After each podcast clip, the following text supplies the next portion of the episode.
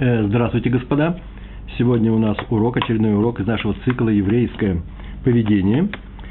Сегодняшний урок называется «Улыбка». У меня, знаете, такое странное название, но мне захотелось вот именно что-то необычное. На самом деле это и есть тема нашего урока сегодня. Как мне сейчас сказали операторы тут на Толдот, люди, которые работают на Толдот.ру, на сайте, вот улыбка, да, поделись улыбкой своей, и она к тебе еще не раз вернется. Я думаю, вот это прям точно подходит под заголовку нашего урока. На самом деле речь, конечно, пойдет о более серьезных вещах, если можно говорить более серьезной улыбке, да, а именно, дело в том, что нет такой заповеди улыбаться, есть заповедь любить ближнего своего, как самого себя. И еще есть несколько заповедей, которые называются хесед. Так вот, разговор идет о совете Торы, о очень серьезном совете Торы. Каждого человека принимает с радостью, откуда взялся это слово улыбка, с максимальным уважением и почтением. Люди при встрече должны улыбаться друг другу. Так сказано в Торе, в Талмуде и в Мидрашах. Так об этом говорит Мусар, еврейская этика. Раздел Ваихи. Недельный раздел Ваихи, последний раздел книги Берешит, пятикнижие, да, нашего Хумаш. В главе 45 книги Берешит, в 5 стихе, там есть очень интересный раздел, я бы сказал, генеральный центровой раздел, Сугья называется, да, то место, где Яков Авину, наш праотец Яков, благословляет своих сыновей, 12 будущих израильских колен. И он говорит Иуде, там очень длинное благословение, и в конце этого благословения он так говорит: «Ольбен Шинаем Мехалов, его зубы будут белыми от молока». Так сказано про вино, там сказано, там много чего сказано, а вот в самом конце его зубы будут белыми от молока. То есть, когда человек пьет белое молоко, наверное, от этого у него зубы белеют. Это не про то, что в колене Иуды, это же благословение, будет развита молочная промышленность. Или, например, там очень хорошие врачи будут зубные, не дай бог. То есть, врачи должны быть, но не только из-за этого. А о том, что люди этого колена, а именно мы с вами, мы иудеи, мы все потомки Иуды, и даже наши куаним и левиты, все находятся в одном статусе, мы всегда, люди этого колена всегда будут радушны друг к другу по отношению к другим евреям. Радушны по отношению к другим евреям. Это сегодняшняя тема. В трактате Талмуда, Вавилонского Талмуда Ктубот, 111 лист, легко запомнить, да, 111 лист, но вторая страница, написано, что тот, кто улыбается другому человеку, делает больше, чем тот, кто дает ему молока, чтобы напиться. Такой непростой такой ход. И Мидраш говорит, Мидраш, знаете, какой Мидраш? Старый Танхума. Есть такой, не просто Мидраш Танхума, а еще старый Танхума. На книгу Берешит, скорее всего, главу я не помню сейчас на память. Там написано так: принимает гостя, человек принимает гостя, если принимает гостя, его улыбка ценнее стакана молока. Почему? И объяснение, потому что гость вообще-то стесняется, он себя ведет, поэтому мы говорим, чувствуй себя как дома, это очень важно, чувствовать как дома. Так вот, он не у себя дома, и хозяйская улыбка помогает ему, что преодолеть стеснение, освоиться в новой, немножко не совсем привычной ему обстановке. Вот такое начало очень активное. Сейчас мы спокойно поговорим на эту тему. Почему? Потому что некоторые говорят, и мне об этом сказали вчера на уроке мои мальчики. Я утром преподаю детям в возрасте от 13-16 лет.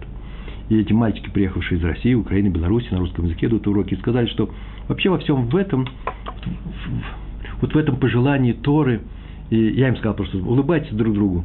Так это было сказано. Общайтесь более радостно, не будьте хмурыми. А мы сам вообще с директором, уже поговорка такая, прежде чем мы друг к другу обращаемся, просто спрашиваем: где улыбка, что случилось, называется? Почему ты не улыбаешься? И фох-юх. И вдруг один мальчик говорит, и это, я вспомнил, это очень частое возражение. Ну что, Реброва, ну что улыбаться, у меня тут на сердце кошки скребут, или еще что-то там происходит. Чего же я буду притворяться, как будто мне хорошо? Мы люди открытые, прямолинейные, подразумевается при этом всем, да? Что я не хочу быть лицемером, и поэтому, как они сказали, не хотим заниматься показухой. Такое слово они применили. Вот узнаем человека поближе, может быть, мы будем к нему хорошо относиться. Или у меня будет хорошее настроение, тогда я буду ему улыбаться. Но с каждым это дело ведь не очень хорошее. Все-таки это как в Америке, все улыбаются, показывают свою улыбку. Скажи, там, сыр, чиз и так далее. Нужно улыбаться. Мы люди хмурые, прямые, мы суровые, как в Челябинске, неважно где. Мы люди, ну не то что суровые, но мы не делаем показухи, да, как было написано. Так вот, никакое-то не лицемерие, никакая не показуха.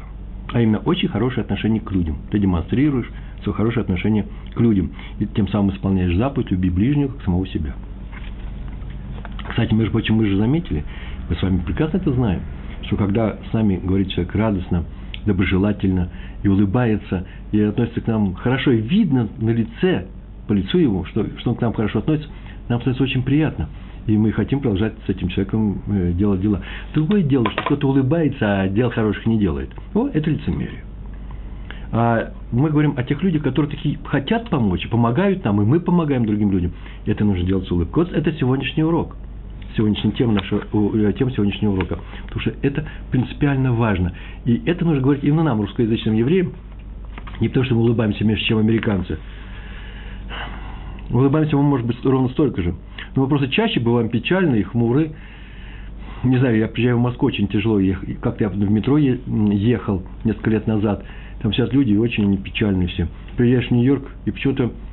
Ну, я не хочу сказать, Нью-Йорк лучше Москвы. Я москвич, и мне поэтому нравится это больше в Москве. Но люди открытые, улыбаются, довольны жизнью. Может, они на самом деле, конечно, беспроблемно живут. Я так полагаю, что тот, кто... Ой, не знаю, сейчас скажу, это правильно или нет. Тот, кто живет, как будто у него проблемы, на того проблемы и падают. Это что не значит, что тот, кто живет якобы без проблем, от того проблемы уходит. Но тому легче бороться с проблемами. Радостный человек спокойнее переживает и болезни, и невзгоды. Все равно их нужно переживать. Не бывает, чтобы не было ничего. Ни болезней, ни невзгод, ни проблем никаких. И поэтому от твоего отношения очень многое зависит. А главным образом, не в каком-то мистическом смысле, а главным образом в твоей готовности их преодолеть. Да, еще, кстати, и последнее замечание для вступления. Мы уже учили с вами и говорили, что поступай с каждым так, как ты хочешь, чтобы поступали с тобой. Правильно? Ведь не делай другому то, что не хочешь, чтобы делали тебе. Помните? Поступай с каждым так, как будто ты его уже любишь.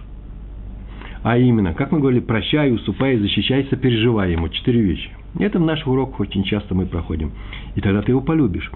И не жди, так вот не жди, когда любовь придет сама. Управляй своими чувствами. Сначала делай такие вещи, люби людей, а именно как?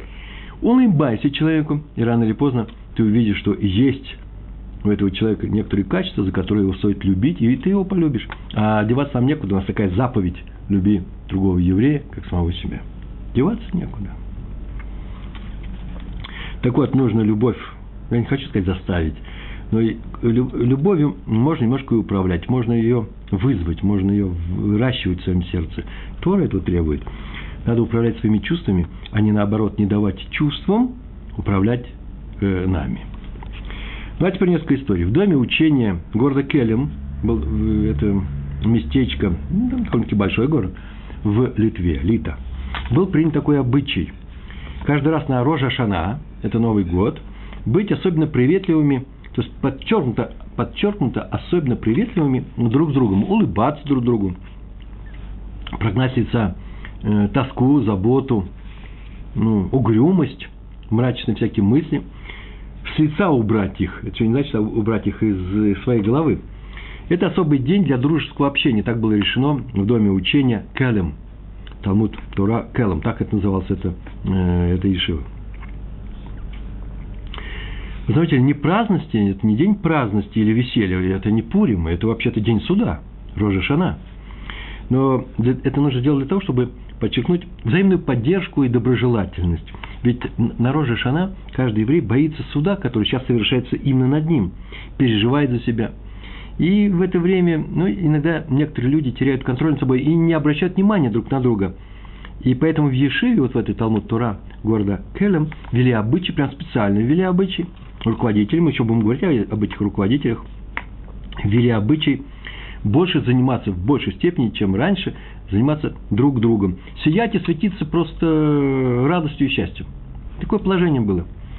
И так каждый еврей этого места помогал другому преодолеть страх перед судом. И люди, зная, что они не одиноки, молились проникновение. Лучше у них молитва шла. Вот это для этого все это делалось. Это первая история. Еще несколько слов я хочу сказать. Правило быть радушным, принимать с радостью каждого еврея, улыбаться друг другу. Вообще-то это главное условие всех законов хеседа. Ну, хесед – это милосердное отношение к другим людям. Да? Давать заку, навещать больного, оказывать любой вид помощи. Я так полагаю, что все нужно быть радостным. Ну, во всех случаях все нужно делать с умом. И не на похоронах, по крайней мере. Это тоже вид хеседа, да? Туда, наверное, с радостным лицом не надо ходить. Но когда мы приходим веселить жениха с невестой, или когда мы даем просто заку, даем деньги, помогаем другому еврею, нужно, чтобы твое лицо именно лучилось доброжелательностью. Главное условие всех заповедей хеседа. Нельзя делать хесед, просто запрещено. Но стараться нужно, конечно. Нельзя делать хесед с угрюмым лицом. Как будто тебе это не нравится, мрачным лицом. Надо при этом проявлять именно максимум терпения, еще второй момент. Именно терпеливо делать хесед. Можно сказать, не торопиться, потому что нетерпение, резкость, недоброжелательность, требовательность к людям, они несовместимы с хеседом ни в какой степени. Я ему даю деньги, и он еще хочет, чтобы я с ним еще слушал все, что он там мне слова всякие говорит. Очень долго. Вот не готовил я этот эпизод, а все-таки однажды со мной это произошло в первый год моей жизни здесь, в Израиле. Здесь люди обходят квартиры, дома и собирают деньги на... трудно им жить, бедные люди, или на свадьбу дочери, или еще на что-то, с листочком. Мы же говорили об этом, лоца называется. И пришел один человек, и мне некогда было. Я ему дал свои деньги какие-то, дал я ему. Он сказал, поговорите со мной. Я так этому удивился. Но я ему уже помог. Что теперь нужно? Оказывается, вот именно мрачная вещь, которую я проявил, мне некогда было, вот те деньги. Я, конечно, так не говорил, я дал нормальным лицом. Но и радости никакой в этом не было. И это, наверное, его как-то расстроило. Деньги-то ему нужны. Мне всякого сомнения нужны. Но им еще нужно человеческое участие. Так вот, хесед без человеческого участия никакой не хесед. Я тогда не знал, а теперь что теперь делать? Теперь приходится возмещать это на других, радоваться в повышенной степени, когда даешь другим деньги. Деньги давать и радоваться. Это же непростая вещь. Это только у евреев может быть. Я быстро рассказываю, нет? С напором. Сейчас я буду говорить медленно. Хотя какой медленно? Мне столько материала сегодня. Вы не можете тем самым в то время писать всякие вещи приятные. Например, Зев пишет с Украины. Шалом, Раф, Рувен и Хаварим. Мы вам тоже отвечаем. Арем, из тебя тоже отвечаю, правильно? Да? Шалом, Рев, Зеев. Как ты говорил, сейчас вспомню. Будьте с нами, не отключайтесь. Продолжаем. Значит, хесед, он несовместим с такими вещами, как хмурое лицо, отводить взгляд в сторону с резкостью. Никому не нужен хесед, который делается, как бы по принуждению. Мол, у меня есть такая заповедь, так вот на тебе эти деньги. Нет неприятия, отчужденно, без любви все это делается. Этого не нужно делать. Вернее, можно сказать так. Человек примет нашу с вами помощь, если он не может без нее, даже в том случае, когда мы даем с каким-то лицом мрачным. Но лучше так не делать. Почему? Потому что тогда наша заслуга в этой помощи, как исполнение заповеди, может быть уничтожена одним только внешним видом, не дай Бог. В Мидраш, Елкут Мишли, Мидраш на притче, 15 главе, там так написано: «Лучше еда из овощей, но с любовью, чем мясо откормленного быка, поданное с нелюбовью». Там написано «с ненавистью», но «с нелюбовью». Слышите, лучше немного, но с любовью, чем много, жирно, толсто, но без любви. Еще сказано так, тоже в Мидраше: «Дал другому все богатство мира, но с поникшим лицом». Это называется «ничего не дал». То есть ему это не засчитывается как выполнение заповеди, тому, кто это так сделал. Но если почти ничего не дал, дал совсем мало, но с радостью и приветливым лицом, будто дал ему все подарки мира. Послушайте, отсюда еще не знаете, что... Пятигорский рассказал нам на уроке, будем что делать. Я раньше давал 2 шекеля, теперь я дам 1 и буду сиять. На 1 шекель я буду сиять, как шекель. Не, это не годится. Почему? Вот это совершенно другая заповедь. Они раздельны. Помоги, А вторая заповедь с радостным лицом. Не за счет того, что ты оценил свою улыбку, тоже какие-то деньги. Как, потому что так было сказано. Ничего почти не дал, и ему засчитывается как все подарки мира. Нет. Дай ему то, что можешь дать. Причем то, что не будь скупым. Это заповедь. Это правило мы учим из того факта, как с нами ведет сам Творец. Здесь дело не в количестве, а в качестве. Не только в количестве, не столько в количестве, сколько в качестве. Важно, как дана браха. Браха с неба. Написано так: «И будете есть свой хлеб, чтобы насытиться». Это сказано про ман. Посмотрите в книге Шмот. «И будете есть свой хлеб, чтобы насытиться». Будете есть и будете насыщаться. Раши поясняет, он так пишет, Раши. Еда давалась в очень маленьком, меат, в небольшом количестве, но она приводила к насыщению. Не к чувству насыщения, а к настоящему насыщению. Человек получал все свои калории, которые должен был получить. Очень от малого количества. Вот это истинная браха. Дал немного, но получилось максимальное использование. Лучше всего. Каждый получал мана ровно настолько, сколько ему было нужно. В смысле, сколько нужно было его телу. И поэтому... Слушайте, мало он получал, но ровно столько, сколько нужно было его телу. И этому качеству мы учимся у Всевышнего. Мы тоже должны думать именно о качестве, другое значение, да, этой черте мы должны учиться у Всевышнего. Думать о качестве нашей брахи или той нашей помощи, которую мы оказываем другим людям. То же самое написано в книге Меша Хохма про воду скандала, как-то можно сказать, раздора, Маймарева, да. Там, помните, случай со скалой? Моше и Аарону нужно было точно сделать, как было приказано. Это Бамидбар, 20 стих, 20 глава, 8 стих. Да, точно. У меня написан стих. 8, скорее всего, 8. Там так сказано. «И скажите скале...» Сегодня утром читал, это был 8 стих утром, значит, и сейчас тоже. «И скажите скале, и выйдет вода, и напоите общину и их скот». Общину евреев и их скот. Тогда евреи получили бы браху по качеству.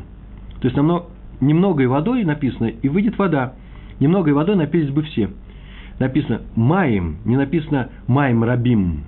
А что они сделали? Они не послушали и ударили скалу. И вышло много воды, «маим рабим». И пили люди и скот. То есть, что люди, что скот. Браха стала количественной. Пили все вместе. Одинаково. Никакого различия между людьми и скотом. То есть, качество брахи было бы совсем другое. Вот это и есть хесед по количеству с угрюмым лицом. Если мы так будем поступать, с угрюмым лицом, лишь бы дать. Но не обрадовать улыбкой. А нужно именно обрадовать улыбкой. История про Рави. Не про него, он ее рассказал. Нет, про него Раби Зеев Эдельман. Несколько раз я с ним встречался. Теперь уже пора прийти... Посмотрите, как следует его биографию. Он славился тем, что каждого принимал с великой радостью. И вообще все сегодняшние персонажи, все сегодняшние талмудисты, ученые, мудрецы и цадиким, да, они все сегодня будут праведники. Отличаться этим качеством. Всех принимали с великой радостью, как ближайшего друга. Все были максимально терпеливы с любым, который к ним приходил. Это называется при встрече улыбнись. Причем не просто наклеенная улыбка, а от души. Пускай в душе улыбайся, и чтобы это было видно на лице. И это, несмотря на всю свою занятость, как было написано, ему была дорога каждая минута. Рассказывал он, что научился этому качеству, все-таки вот он рассказывает, у своего учителя, раввина из города Бриск, которого звали Раби Симха Зелик Ригер. Он шел вечером домой вместе с Равом Эдельманом, и вдруг к нему пристал на улице, не совсем душевно вынавешенный еврей, так скажем. И стал ему жаловаться на жизнь. Обычно кто-то подходит, дает ему браху, и он уходит довольный. А тут захотел ему поговорить. И Рафа начал отвечать ему терпеливо, доброжелательно. И вдруг он слышит такую фразу очень недельман. Он говорит: «Ты еще с Божьей помощью женишься. Будет у тебя семья». То есть он вдруг увидал, что тому нужно что? На самом деле, он стесняется сказать именно о женитьбе. Он сказал: «С Божьей помощью». Тот удивился, как так Рав догадался о том, что именно этому нужно. И Рав снова повторил свою браху. Тот пошел своим путем, но потом будто бы что-то вспомнил и побежал снова, догнал их, спросил: «А это серьезная браха или только чтобы, извините, чтобы отделаться?» Каждому дает. Рав по полной программе снова его благословил. Кто сказал «Амен», обязательно после брахи нужно говорить «Амен», в третий раз. И как раз вечером, и снова в этот день, Раф Эдельман шел к нему домой, к Раву Ригеру, там они учились, занимались, вопросами каким-то занимались, а потом они пошли в синагогу вечером на вечернюю молитву. И пошли, и тот еврей, оказывается, стоит и ждет их около дома. И вся сцена повторилась заново, четвертый раз. И еще раз Рав дал ему полную браху, ты еще женишься с Божьей помощью, и будет тебе то-то и то-то. Очень хорошо будет. И когда они возвращались из синагоги, это уже произошло пятый раз, Раф Эдельман очень удивился, сколько терпения у этого человека. Он 100 раз так будет говорить ему, как будто все происходит в первый раз. И спросил потом у близких Рава, самого Рава он не спросил, причем он отвечал с приветливым, веселым, радостным лицом, как будто первый раз его видит, первый раз выполняет эту просьбу. Спросил, что это за человек, который вот нас браху просит? И откуда у раввина столько спокойствия, столько терпения? Они ему ответили в этом доме, родственники Рава Ригера, что вообще-то уже длится несколько дней на самом деле. Он не первый день сегодня начал ходить. И каждый раз ему Рав отвечает полной брахой, будто впервые все происходит. А кто он такой, никто не знает, никто его раньше здесь не видел. Но Рав говорит такую фразу, что еврей просит браху, раз еврей просит браху, моя обязанность ему дать. Это Рав Ригер был, Рав Симха Зелик Ригер, Зацаль. Еще маленькая теория. Раби Ицхак Блейзер сегодня открыл в книге Нативот Ор, открыл его текст. Он написал, что известно, что один из вопросов, который задают небесным судом человеку, который к ним перед небесным судом только предстает для продолжения жизни на том свете, да, и его спрашивают, с радостью ли ты прощал других людей? Один из вопросов. Там немного вопросов. Это очень важная вещь. Радостно ли ты относился к другим людям? А в чем прощал? Прощал, то есть, наверное, тех людей, которые тебе сделали не очень хорошие вещи. Вот к ним-то ты радостно относился ли? Прощал ли ты их? И продолжает Рав Блейзер. Это самое простое правило хеседа, а именно делать хесед с приветливым лицом, искренне, с любовью. Нет ничего не проще, нет ничего проще. Почему? Потому что это не стоит денег. И нет ничего сложнее, как он написал, ибо это очень вообще сложно, необычайно трудно всегда и всюду относиться к людям с радостью, пониманием и приветливо. Особенно тяжело так поступать тем, у кого на сердце кошки скребут, да, говорят, тяжело на сердце. И есть много проблем. Какая тут радость, мы об этом говорили, какая тут радость? Тем более тебе будет засчитано это исполнять этот заповедь еще в высшей степени, если ты преодолеешь самого себя. Кстати, в этой заповеди, именно радостно обращаться к каждому еврею, есть некоторые элементы, никакой элемент, прям натурально есть. Называется момент освящения имени Всевышнего, Кидуш Ашем. Мы знаем, есть такая заповедь, да? Почему? Потому что если человек так поступает с другими людьми, они такую фразу скажут о нем, так написано в книге Блейзера, они говорят о нем так: «О, счастлив отец, который обучил его Торе». То есть, так его воспитал. Или счастлив раввин, рав-учитель, который обучил его Торе. То есть, так его научил. И наоборот, если человек поступает иначе, обращается к людям с хмурым лицом, враждебным лицом, не обязательно делать плохие вещи, пускай даже делать хорошие вещи, то это осквернение имени Творца. Это называется хилуль ашем. Чуть не вставил сейчас несколько предложений о том, что сейчас происходит в Бет-Шемеше. Никакой политикой мы сегодня не занимаемся. То есть, очень легко сделать хилуль ашем, и очень трудно сделать кидуш ашем. Наша сегодняшняя задача – делать кидуш ашем. Чтобы люди сказали: «О, какая хорошая Тора, если люди Торы так себя ведут». Мидраш рассказывает, что о том, это привел тоже в книге Рава Блейзера, рассказывает что за то, что вдова, женщина из местечка Царфат или Царфата приняла пророка Ильягу Ганови, с приветливым лицом, она его встретила, он сотворил с ней чудо и оживил ее ребенка. Посмотрите, Малахим, первая книга Малахим, глава 17. Я не знаю, случайно или не случайно, именно сегодня мы, Ария, ты не поверишь, именно сегодня мы сидели на уроке Танаха с моими мальчиками, читали главу Малахим, главу 17 из первой книги Малахим. Сегодня днем я обнаружил, что еще об этом же и говорится, там говорится о том, как она встретила его, Так написано, как встретила. Мидраш рассказывает, что она встретила с приветливым лицом, когда к нему она обращалась, Ильягу Анави, пророк Ильягу, оживил ее ребенка. Посмотрите, прочитайте, очень хороший текст. На это еще указал Рав Хаим Каневский в своей книге «Орхот Йоцер».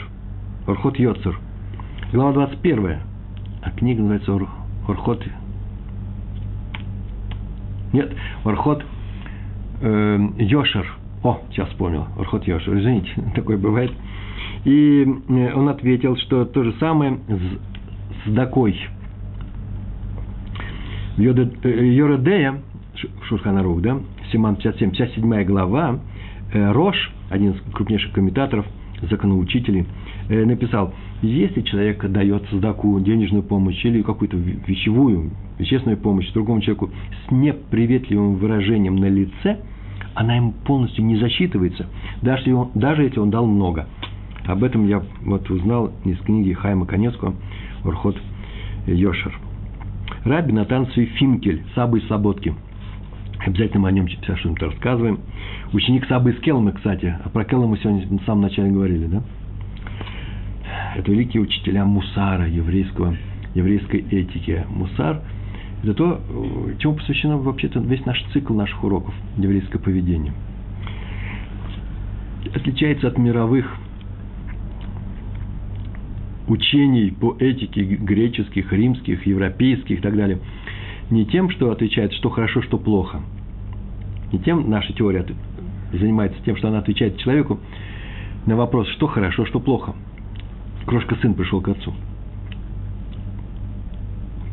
А тем, что она говорит, что нужно сделать человеку, чтобы он стал хорошим человеком, чтобы он делал хорошие вещи. Наверное, кто-то тоже этим занимается. У нас это самый важный момент. Так вот, он учил Сабы из Слободки, да, дедушка из Слободки, учил своих воспитанников быть со всеми приветливыми, чаще улыбаться. Для него это был очень важный момент. Проявлять дружелюбие и расположенность к другим людям. И причем показывал артистически, он был вообще, обладал актерскими навыками, что значит дать замерзшему человеку, голодному, замерзшему человеку, продрогшему, стакан горячего молока, пока готовится еда, что это для него было, стоило. С каким чувством благодарности он принимает этот стакан, насколько это важно для него. И добавлял. Но сказали мудрецы, кто улыбается, то показывает свою белозубую улыбку, показывает зубы в улыбке. Они, надеюсь, не белозубые, белые зубы, да? Тот делает человеку еще больше, чем дает стакан горячего молока. То есть накормить его, конечно, надо же. Не заменить стакан молока улыбкой. Мало достаточно, да? И тебе хорошо. Нет, и молока, да, и улыбнись. Прояви приветливость. Однажды приехал к нему Саби из Слободки, Рабби Натану Цви Финкелю. Один из старых воспитанников Ешивы Мир. Поскольку все происходило в Слободке, там, вы помните, мы говорили, Талмуд Тора города Келлам. Ешивы Мир. Тот человек уехал из Литвы в Польшу и по дороге решил остановиться в Слободке. Это подковно, кстати. Келлам, да? Он бы учился в Келламе, а часто все происходит подковно. Подковно. Сейчас вообще пригород Каунаса. Слободка. Не знаю, называется ли она Слободка. И в разговоре с Равом, они долго сидели, разговаривали, тут был вообще человек-ученый, разговаривали как со старым другом, он заметил, у них, наверное, свои хорошие дружеские отношения, не каждому такую вещь заметишь. Он нам сказал, что слишком серьезное лицо у тебя, молодой человек, у вас, да? Кто был молодой? И за все время их общения он ни разу не улыбнулся. И тот попытался улыбнуться, но у него ничего не получилось. Есть такие люди, которые ничего не получают. Ничего страшного в этом нет. Ну, у нас ведь нет приличия, не дай бог, лица, лицевых мышц. И поэтому человек просто, может быть, не привык к этому. Ну, нужно потренироваться. Надо любить людей не только в сердце, нужно еще и показывать свою любовь. Это очень важно. Людям это очень важно. Чтобы они не догадывались, не просто догадывались о том, что ты меня любишь, чтобы они видели это. Без лицемерия, на самом деле, пытайтесь хорошо относиться. И улыбка появится сама. И как там было сказано, поделись улыбкой своей, и она к тебе еще не раз вернется. Я правильно, да? Отсюда. Какая хорошая цитата, мне очень понравилась. И у нее еще ни разу не было.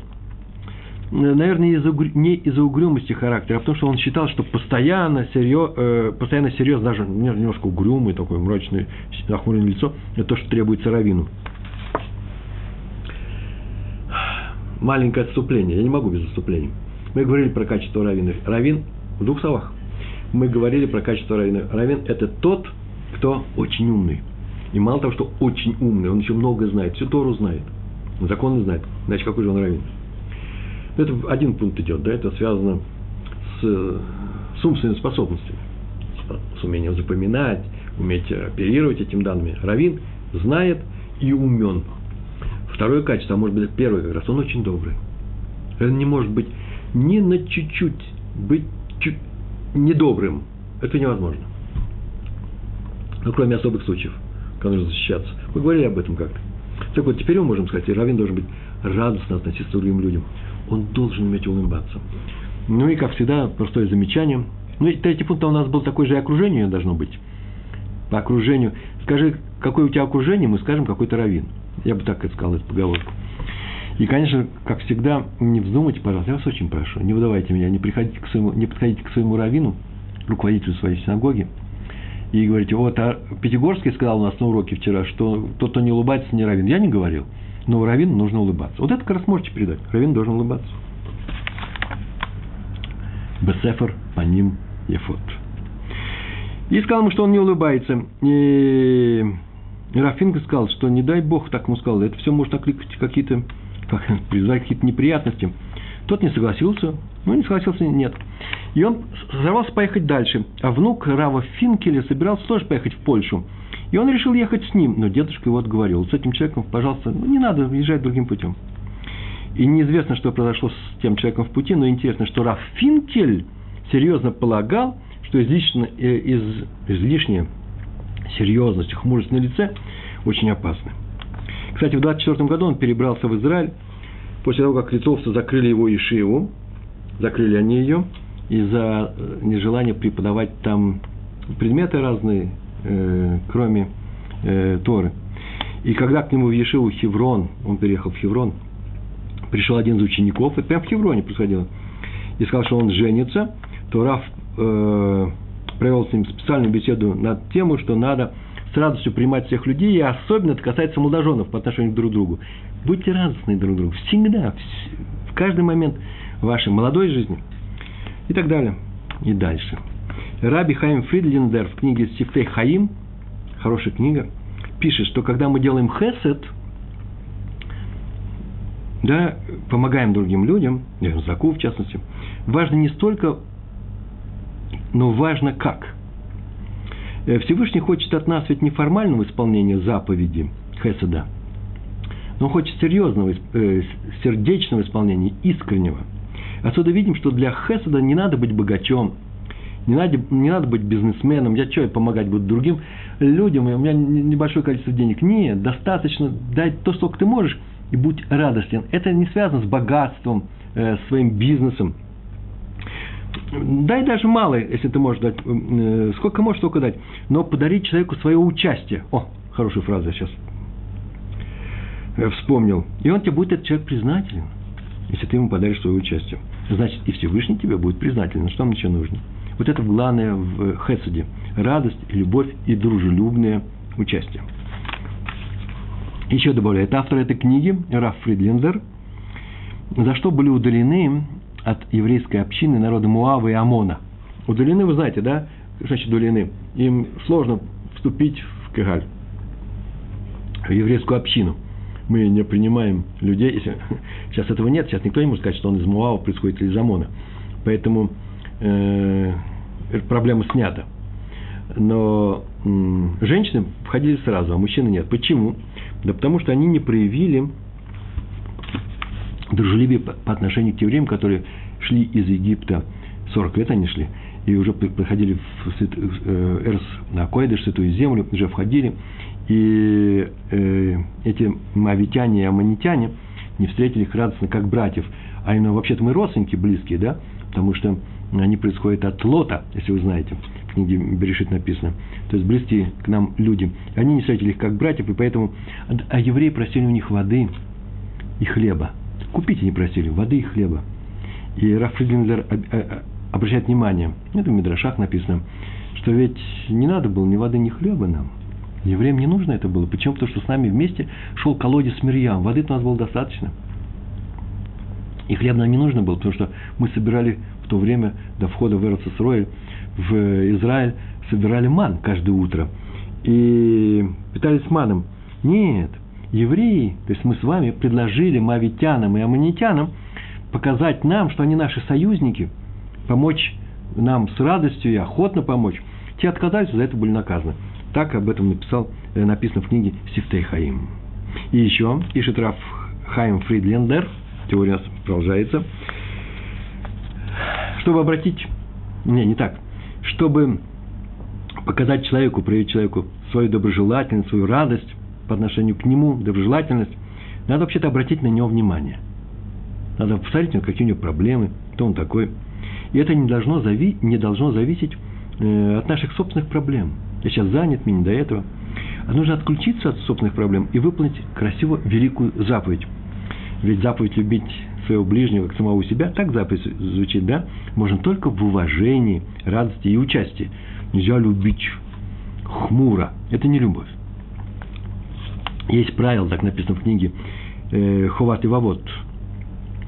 Быть радостным на лице и озабоченным на сердце. Уж если ты хочешь быть озабоченным, внутри держи это. А на лице должна быть радость. Почему мрачным можно, озабоченным там внутри? Потому что ты еще не достиг высот праведности, так написано в этой книге. Поэтому это две стороны одной медали. А именно, будь требовательным к самому себе, будь собой недоволен, желай, хоти, старайся. Можно сказать, хоти. Хоти улучшить свои качества. Будь требовательным к самому себе. Не прощай проступков. Не подчеркивай свои плюсы, а не прощай себе минусы. И так далее. И проступки. И будь прощающим другим людям. Не требуй с них больше, чем они могут. Или, по крайней мере, не будь требовательным. Помогай им вырасти. Критикуй себя, а не других. Мы об этом говорили, у нас были специальные уроки. Двигаемся дальше. Раби Шрага Фавель Гибралтар. Такая у него была фамилия. После Второй мировой войны. Он был, кстати, равом от Джойнта. Сначала в Южной Италии, потом в Северной. Так вот, в 1948 году он приехал в Израиль. Чтобы, наверное, повидать родственников. А главным образом, чтобы подыскать себе квартиру, потому что он собирался в будущем перебраться в Израиль. Его сын рассказывал, что однажды они шли с отцом по улице Тель-Авива. Еще не было Бней-Брак, 1948 год, еще не все переехали, только начали строить его. Как вдруг рядом остановился обычный еврей. Грузчик, разносчик рыбы. Он рыбу разносил из магазина. И от него, извините, разило рыбой за версту. Так резко пахло. И он бросил свой ящик с рыбой на землю и бросился к раввину с приветствием большим. Шалом алейхем, Раби. Шалом алейхем. И Раби тоже буквально бросился к нему. Но он не побежал к нему через дорогу, а стоял, раскинул руки. И они начали обниматься и похлопывать друг друга по плечам. Два друга встретились. А сын стоял и смотрел на эту сцену. Со стороны вообще выглядело, будто два старинных друга или даже родственника встретились после долгой разлуки очень. Надо сказать, что Рав потом признался и сказал ему сыну, что этого человека он видит вообще впервые в жизни.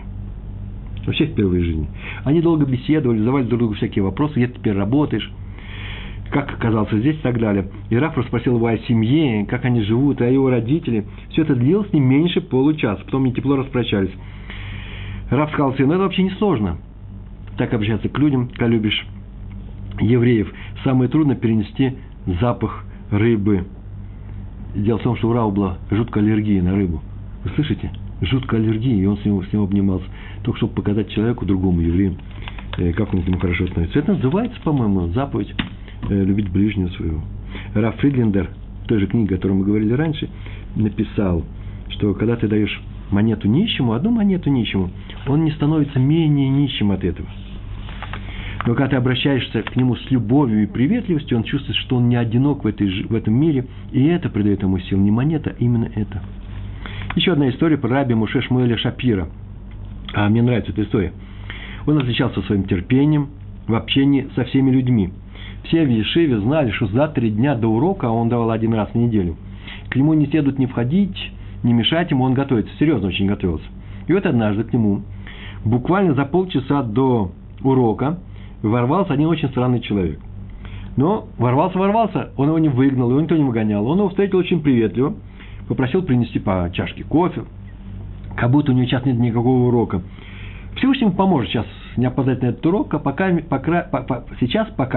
выполняет заповедь быть приветливым, приветливым с каждым евреем. Угод принесли, называется современное слово печеньки. Такое странное слово для меня, москвича. Так иначе принесли всякий мезонот и кофе. И сидят, выпивают. И тот человек начинает жаловаться на жизнь, говорит, что у него есть желания разные, но он очень неуверенный в себе человек. Есть такие люди, не очень уверенные. Он ворвался сюда очень уверенно. Например, он хочет стать певцом. Так он сказал, я хочу стать певцом. Но я боюсь аудитории, он говорит. Я смущаюсь, как много народу меня слышит. Голос у меня есть. Что мне делать? Рав спокойно ему дает совет. И очень просто. Возьми, приди, закройся у себя в комнате. Закрой, чтобы никого там не было. Закрой ставни. И начни петь в полный голос, представляя, что ты поешь перед сотней слушателей. И все пройдет. Тут не поверил, этого не можно, это ничего не получится. Рав говорит, как не получится? Подошел к двери, закрыл ее, подошел к окнам, закрыл их. И говорит, вот теперь пой. И они начали петь. Оба. Я повторяю, за полчаса до урока. И орут, что есть мощи. Таких странных вообще поступков раньше за раввином Равом Шапиро не наблюдалось, и все очень удивились. Вообще-то он был очень мудрым, степенным, выдержанным человеком. А тут вдруг оба поют, у меня здесь выражение, в обе две глотки, и на весь мир. Очень громко получилось. К нему начали заглядывать. Удивленные ученики показывают ему на часы, мол, пора начинать урок. Он им тоже потихоньку, чтобы певец не заметил, сказал, что нужно подождать еще несколько минут, сейчас все будет нормально. Так он преподал этот урок, как петь. Он вообще не был оперным учителем. И тот ушел, и урок начался без опоздания. Но ученики увидели великий пример, как надо обходиться с людьми. Это был тоже урок. И все равно это очень трудно. Хотите вы или не хотите, меня извините за выражение, это очень трудно быть радостным по отношению к другим людям. Да я сам за собой это замечаю. Я уже готовился к этому уроку. А вот так пишет Зеев с Украины. Зеев, вы с нами. Я очень рад. Спрашивает Зеев с Украины. Иногда, когда Всевышний посылает испытания, тяжело выжить из себя радость, особенно если посылает непомерные испытания, подобные испытаниям Йова. Это очень серьезная вещь. И к Йову у нас нету претензий. Почему? Потому что на самом деле тяжело. Если человеку больно, то по нему больно.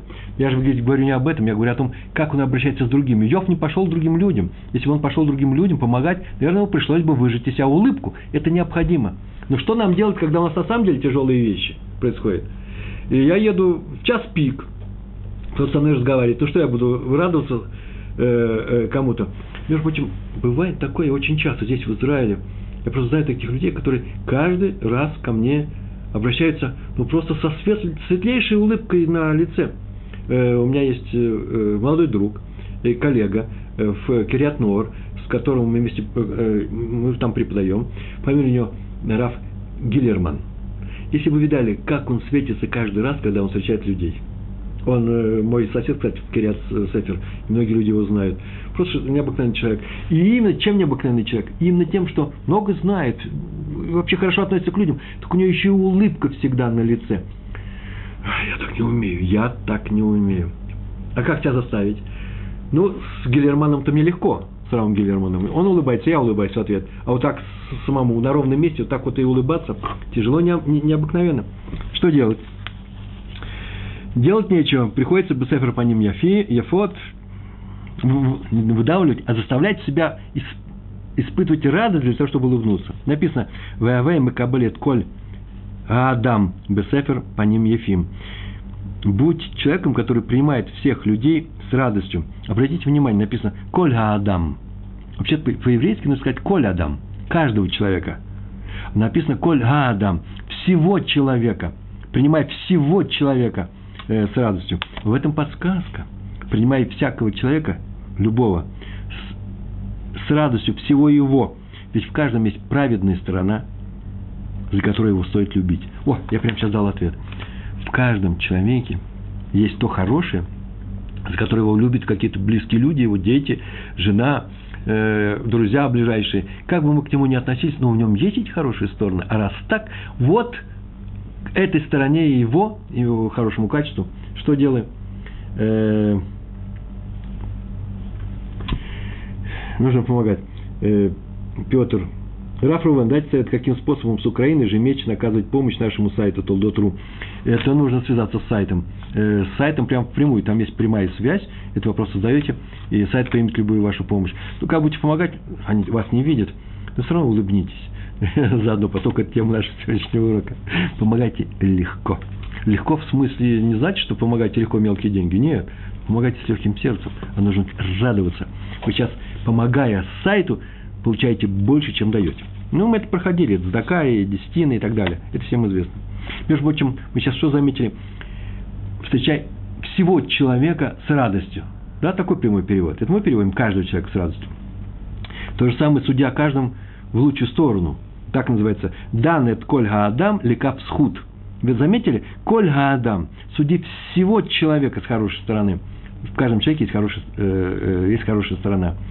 Не каждого человека, каждый человек это подразумевается, но думай о каждом человеке только хороший. Даже если он сделал странную вещь, скажи, наверное, у него были объяснения, какие-то причины, тируцим, что ты его толкнул на этот путь. И у нас нет претензий, пока мы не узнаем, в чем дело, хотя нужно ли нам это узнавать.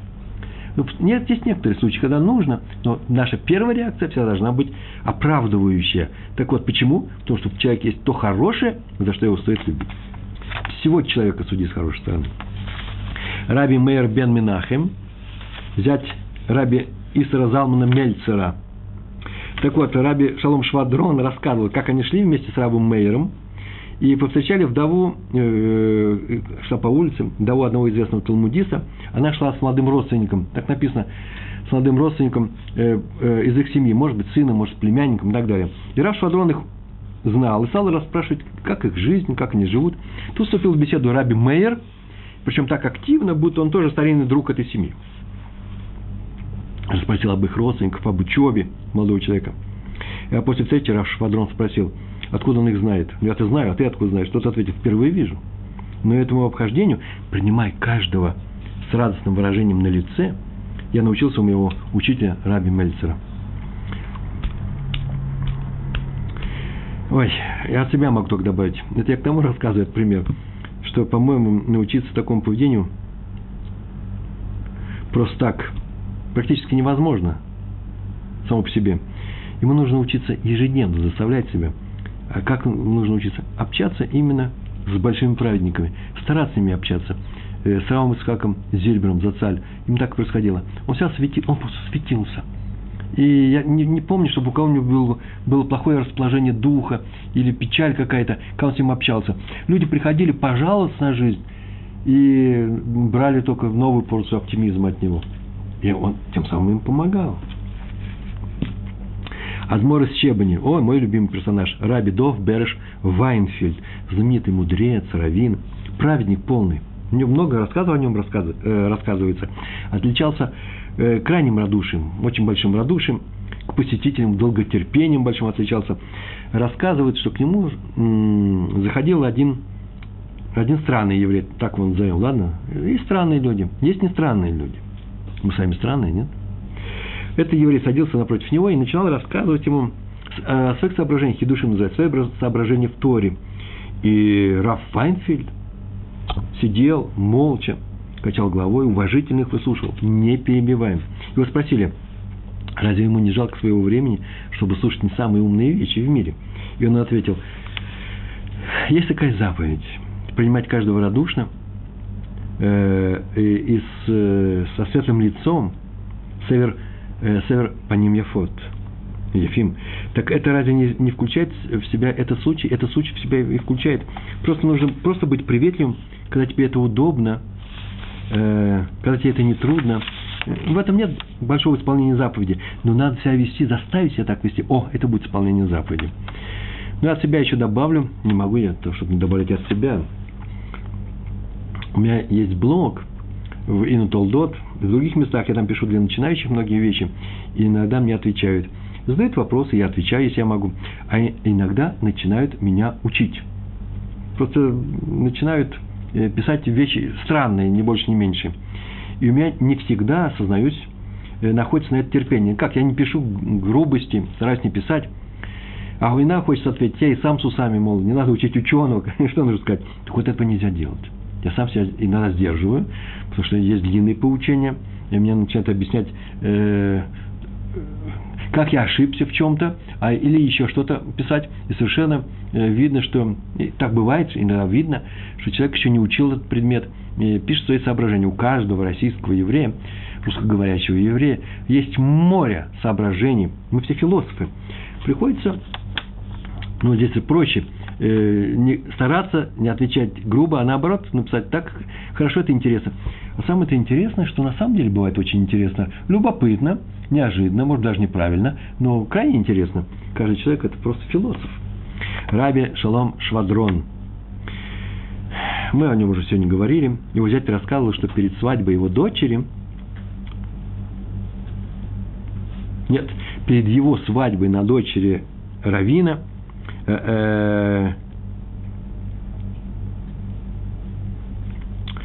они шли по улице Бней-Брак в сторону Ешивы Поневеж. По-моему, это так было. Как же это я не записал? Вдруг на дочери руководителя Ешивы Поневеж. И они шли по улице Бней-Брак, и вдруг в сторону, с другой стороны улицы, к нему, к Рави Швадрону и к раввину из Поневежа, прибежал какой-то еврей и бежал к Раву Швадрона. А, вспомнил. Шел Рав Швадрон. И он шел со своим зятем. И это было перед свадьбой. Зять еще не стал зятем, да? Перед свадьбой на дочери Рава Швадрона. И к нему побежал человек. И этот зять вспоминает. И радостно к нему бросился. И тот тоже широко раскрыл руки, как мы уже проходили, такой случай был, да? И они обнялись 10 минут, проговорили в очень дружественной беседе, дружественным образом. И зять решил, что это один из кого?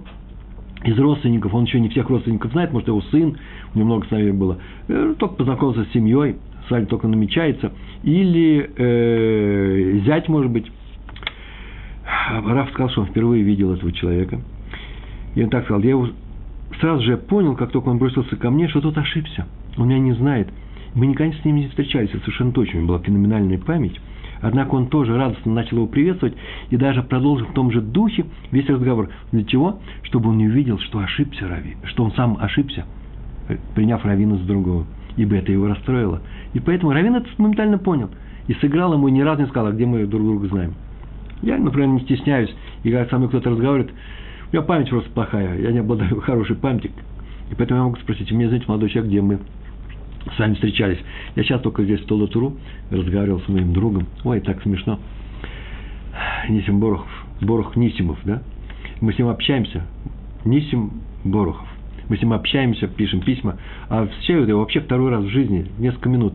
Я его тоже спросил, кто ты такой, он сказал, ну, Раф Рувен, вас я вижу иногда в прямом эфире, а вы меня не можете запомнить. На самом деле, может быть, мне не надо было это делать и так говорить, а может быть, мне и нужно было похлопать его по плечу, делать, что я его знаю. Нет, вот в этом случае нужно было, как было с Равом Швадроном, а в моем случае можно спокойно было сказать, мы друзья. И он сказал, ну вот, я такой-то, такой-то. Мы продолжили разговор. Никому не было не обидно, даже наоборот, рассмеялись. История про раби Хиэля Мордхе Гордона, руководителя Ешивы Ломжа. Он заболел последней болезнью в своей жизни, он был болезненный человек, практически уже умирал. И пришли к нему навестить несколько раввинов, совершить, бикур холим называется, да, навестить больного. Он их радостно встретил, будто он совсем здоров. Он лежал на постели, не вставал, их посадил на стулья и даже рассказал несколько шуток с истории, как болели мудрецы прошлого. И когда они ушли, один из них сказал, что Раф, наверное, не понимает всей серьезности своего положения. А другой ответил наоборот, очень даже хорошо понимает. И именно поэтому себя так и вел, чтобы не огорчать нас своей болезнью. Он в большей степени исполнил заповедь «Принимай всех радушно, с радостью», чем мы исполнили свою заповедь «Бикур холим», «Навещай больных». Раби, у нас осталось с вами ровно 5 минут, и поэтому у нас еще 2 маленьких истории. Раби Нахум Парцович, глава Ешивы Мир, был такой период в Ешиве Мир, когда он был руководителем, отличался приветливым видом, радовался всем, кто его навещал. И даже в последние годы своей жизни, когда он страдал одной из тяжелых болезней, у него просто боли были большие.